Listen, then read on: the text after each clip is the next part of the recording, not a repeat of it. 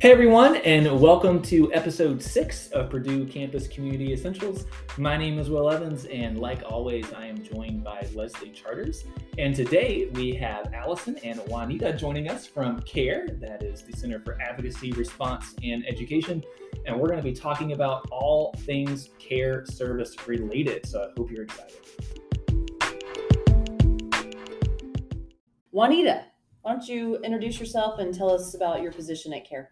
Sure. My name is Juanita Ritchie, and I was newly appointed the Director of Care uh, starting February 8th, and am really excited about uh, what we're going to be able to do in the coming years. And Allison?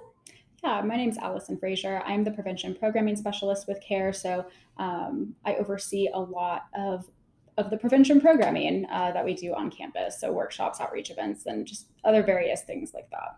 Yeah. Well, first of all, Juanita, congrats on your new position. That's super exciting. Thank you. Can you tell us what students would come to care for?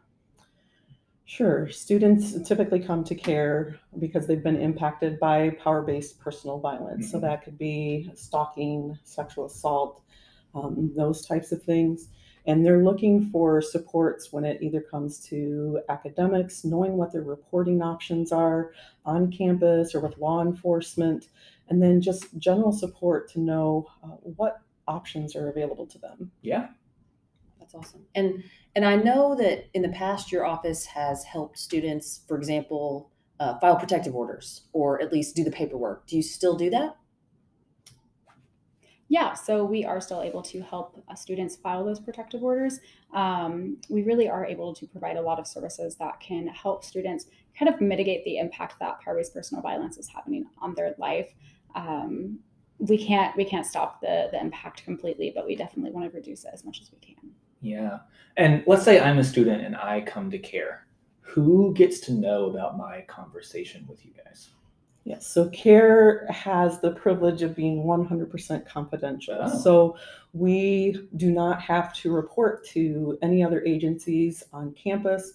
Uh, the only reporting that we do have to do would be like a CSA report. That is, we're not giving any identifying information about the student, but just the actual incident uh, so that a student's anonymity is protected. That's awesome. And how would a student connect with your office? How would they get an appointment?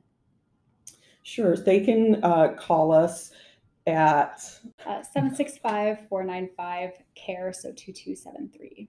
Perfect. They can reach out through that or at care at purdue.edu, and they can definitely get connected with us for an appointment. Sometimes we receive referrals from other offices on campus, but they can also come in on walk-ins. We're there from eight to five in Duhme Hall, uh, off the First Street exit. Uh, we're really easy to find. Yeah, yeah, yeah. So I know CARE offers more services than just what's offered in house. You guys do a lot of outreach programming, outreach presentations. So how can student groups and even faculty and staff get involved with those services?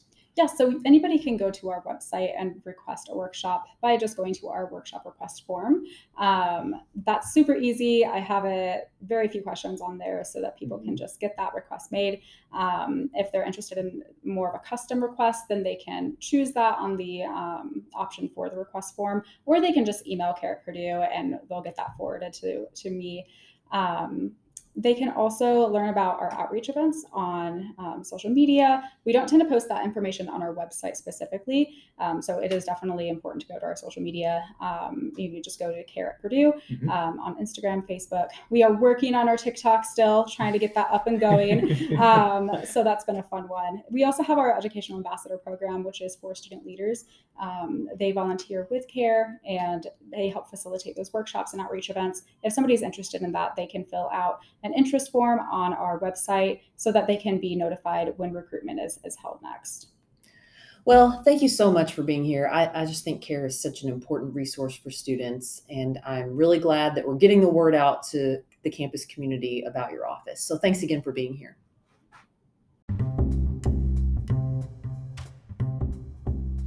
Thank you for joining this episode of Purdue Campus Community Essentials. We hope you learned a lot about CARE and what they have to offer.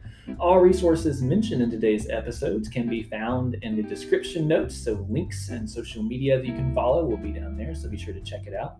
And if you have a topic that you want to hear explored in future episodes, please feel free to email us at evans240, that's E V A N S 240 at purdue.edu, and we hope you'll join us next time. Thank you.